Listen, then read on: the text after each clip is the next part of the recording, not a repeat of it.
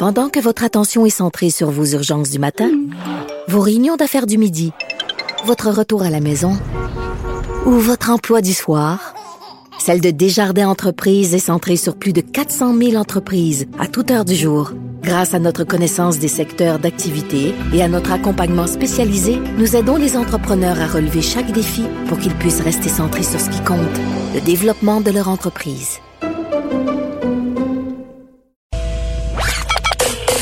Joignez-vous à la discussion. Appelez ou textez le 187 Cube Radio 1877 827 2346. Hello. Bon, je sais pas si ça va servir à quelque chose, mais on va faire le point sur ces fameuses amendes. Est-ce que ce sera efficace? Elles seront distribuées dès samedi aux citoyens récalcitrants, euh, ceux qui ne respectent pas les mesures sanitaires, donc danseurs et danseuses dans les bars, les gens qui font trop de bateaux collés, tout ça. Et euh, on va se demander comment cette directive sera appliquée par la police parce que ça va être compliqué. J'en parle avec Daniel Cléroux, analyste en intervention policière. Monsieur Cléroux, bonjour. Bonjour, Madame Peterson. Bon, écoutez, on parle quand même de montants substantiels ici, là, de 400 à 6 000 dollars. Tu sais, quand tu reçois un ticket de 5 000 pièces, ça calme, comme on dit.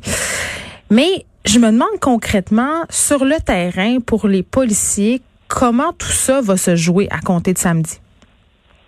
Ben, il faut comprendre que dans la majorité des cas où que les policiers vont devoir intervenir, on va y aller dans des endroits publics, comme les autobus, les restos, les centres commerciaux, euh, un bar, euh, mettons, mettons qu'il y aurait une plainte. Le constat d'infraction, euh, les policiers vont devoir émettre des constats d'infraction. Ben, au début, ce genre d'infraction-là était remis par des rapports d'infraction. Là, il y avait une procédure qui était vraiment compliquée où ce qu'on devait envoyer le, le rapport à Québec et là, on semble vouloir par décret changer tout ça, le faire un constat, mais un constat d'infraction, ça dit bien. Il faut pouvoir constater l'infraction. Donc, on s'attend à ce qu'il y ait des gens qui font, qui fassent de la délation. Il y a des gens qui vont appeler le 911 pour dire il y a telle et telle place, il y a une problématique. Là, ce qu'il faut que les gens comprennent, c'est que la police n'ira pas cogner à des portes dans des maisons privées pour aller émettre des constats dans des maisons privées parce que ça prend un mandat pour entrer dans une maison privée. Mais dans le reste des espaces publics, les policiers vont pouvoir intervenir, qui est généralement la majorité des problématiques où ce va y avoir des attroupements. Maintenant, moi, j'ai déjà parlé avec plusieurs, euh, plusieurs policiers de grandes villes, donc à Laval, Montréal. Et ce qu'on me dit, c'est qu'on va essayer de convaincre avant de contraindre. Mais évidemment, pour ceux qui ne comprennent pas, il va y avoir des constats d'infraction qui vont être émis.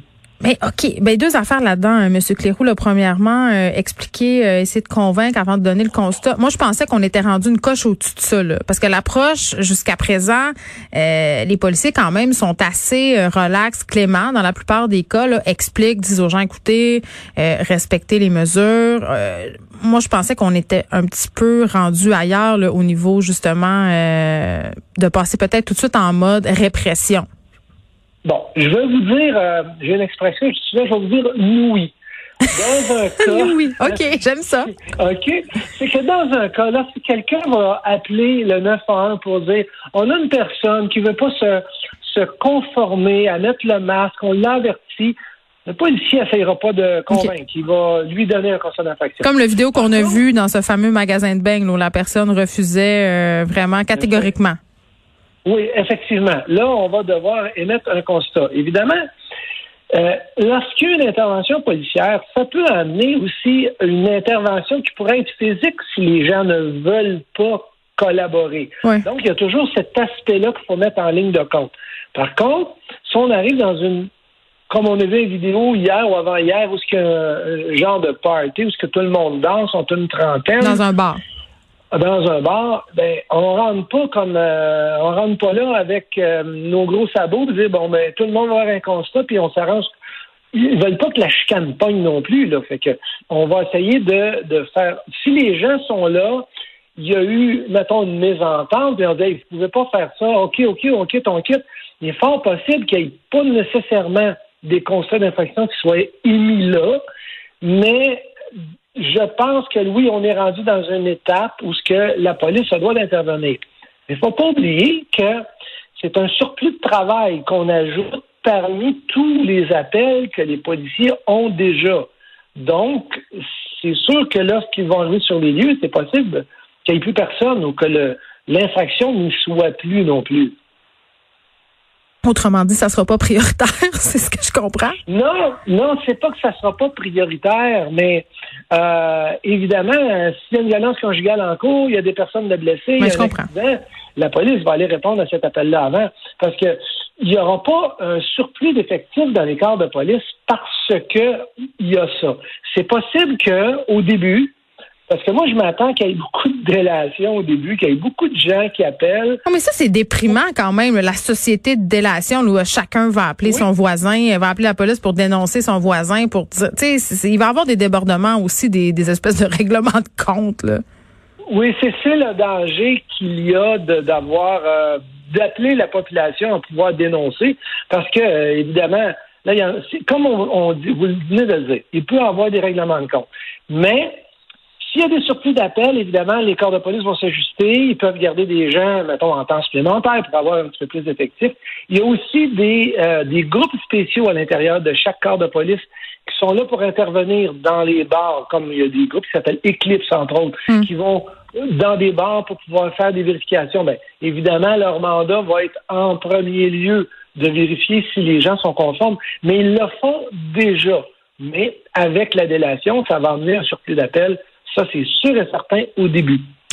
Et là, vous avez dit quelque chose à propos des maisons privées, M. Clérou. Je comprends que ça prend un mandat.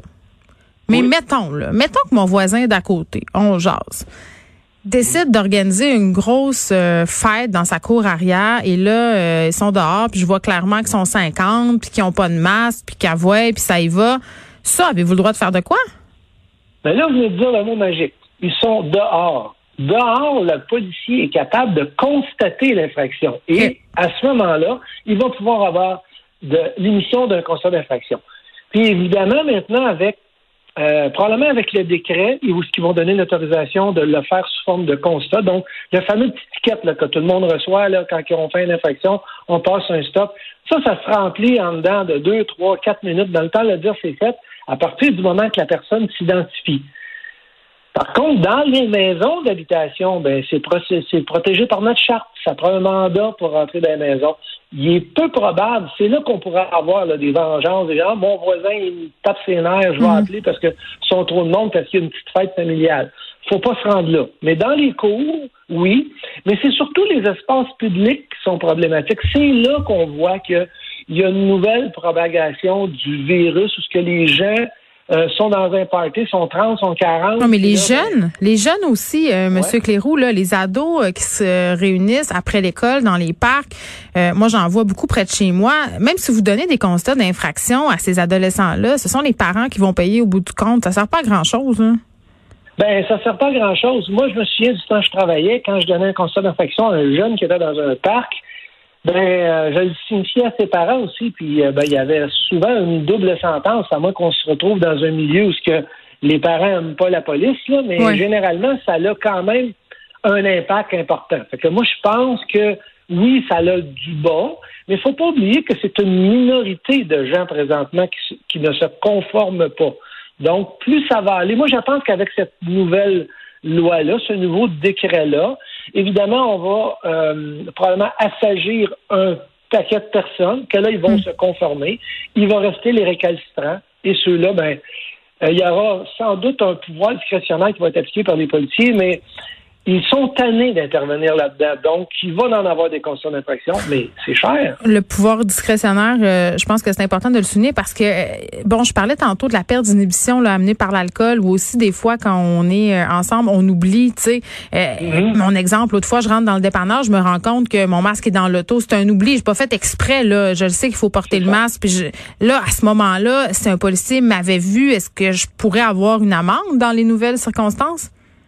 Vous pourriez, mais je suis convaincu. Ben, j'irai pas, je le jurerai pas, là, de toute Pouvoir discrétionnaire. Qu'il ne fera pas, qu'il le fera pas. Mais de façon générale, les policiers, vous savez, c'est pas un job qu'on aime beaucoup, se donner un constat d'infraction. On vient d'enlever de l'argent d'un poche du contribuable, et puis euh, généralement, euh, ça fait un gros trou dans le budget. Mais quand tu comprends pas qu'il faut le faire et puis que les gens s'obstinent, c'est là que le, la contrainte arrive et qu'on émet le constat d'infraction. Pour entrer dans le dépanneur, vous oubliez votre masque. le préposé vous dit, écoutez, euh, Madame Peterson, vous avez oublié votre masque. Ah, excusez, je retourne dans mon... Ah, laisse faire, je le mettrai tout à l'heure. Hmm. Là, vous venez de tomber à risque un petit peu. Je comprends. Bon, on se parlait du travail supplémentaire que bon qui va être un peu pelleté sur euh, le dos des policiers. En région, je me demande vraiment comment ça va se faire, Monsieur Clérou, parce que tu sais, dans, dans certains endroits au Québec, là, si tu rencontres un char de la SQ aux trois heures, c'est beau là. Qu'est-ce qui va se passer là? C'est vrai que c'est plus compliqué. Euh, moi, dernièrement, je suis allé dans la région de Charlevoix et j'ai remarqué que les gens sont, se conforment énormément. C'est des petites familles. Hein? Les gens se parlent, sont, sont plus ensemble. C'est plus dans les grandes villes où il y a ou des régions qui, qui, ont, qui sont appelées maintenant chaudes. Laval en est une. Hmm. Euh, Montréal euh, va l'être. Il y a Québec présentement, malheureusement, euh, il est arrivé quelques cas, ils en sont devenus une. Euh, là, il y a plus de, policiers, donc la capacité d'intervenir est plus là. Dans les petites villes, faut parler de région. Effectivement, ça peut être plus long, mais ça va être des cas d'exception, encore une fois. Daniel Cléroux, merci. Daniel Cléroux qui est analyste en intervention euh, policière. Et là, euh, je veux qu'on se parle de la mairesse Sylvie Parent. Vous savez, il y a eu plein politiciens et politiciennes qui ont été placés en isolement euh, préventif parce qu'elle a été testée positif, euh, positive pardon, à la COVID-19. Et bien, son mari, hein, euh, ben, il s'est rendu à la brasserie qu'il possède, hein, malgré le test positif de sa femme, donc la brasserie Tremblay.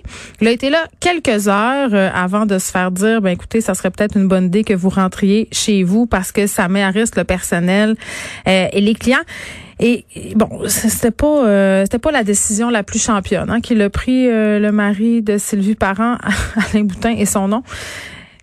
On le sait là, c'est pas brillant. C'était pas la... Ça rappelle un peu l'histoire qui s'est passée dans le coin euh, de Saint-Alphonse. Rodriguez, là, ce propriétaire d'une épicerie qui était allé faire ses courses Hein, après être revenu de la Floride, sachant que c'était dangereux, sachant qu'il plaçait son personnel à risque. C'est sûr que quand c'est notre commerce, c'est très très difficile justement de dire ah je vais pas aller régler euh, quelques petites affaires avant de avant de, justement s'en aller en quarantaine, histoire de partir ce jour-là la tête tranquille. Mais je sais pas là, moi entre vous et moi puis la boîte à bois, là, si je savais que ma femme était positive à la COVID-19, je me serais pas pointée nulle part. Surtout quand on sait à quel point son cas a été médiatisé, qu'il y a des ministres, des maires qui ont dû être placés en isolement à cause de tout ça, qui continuent aussi hein, à volontairement être en isolement. Simon Jolin Barrette disait, moi j'ai eu un, résultat euh, négatif, mais je vais quand même rester en isolement 10 jours pour être certain. Puis lui, ce grand champion-là, il est allé passer quelques heures à sa brasserie. Ben écoute,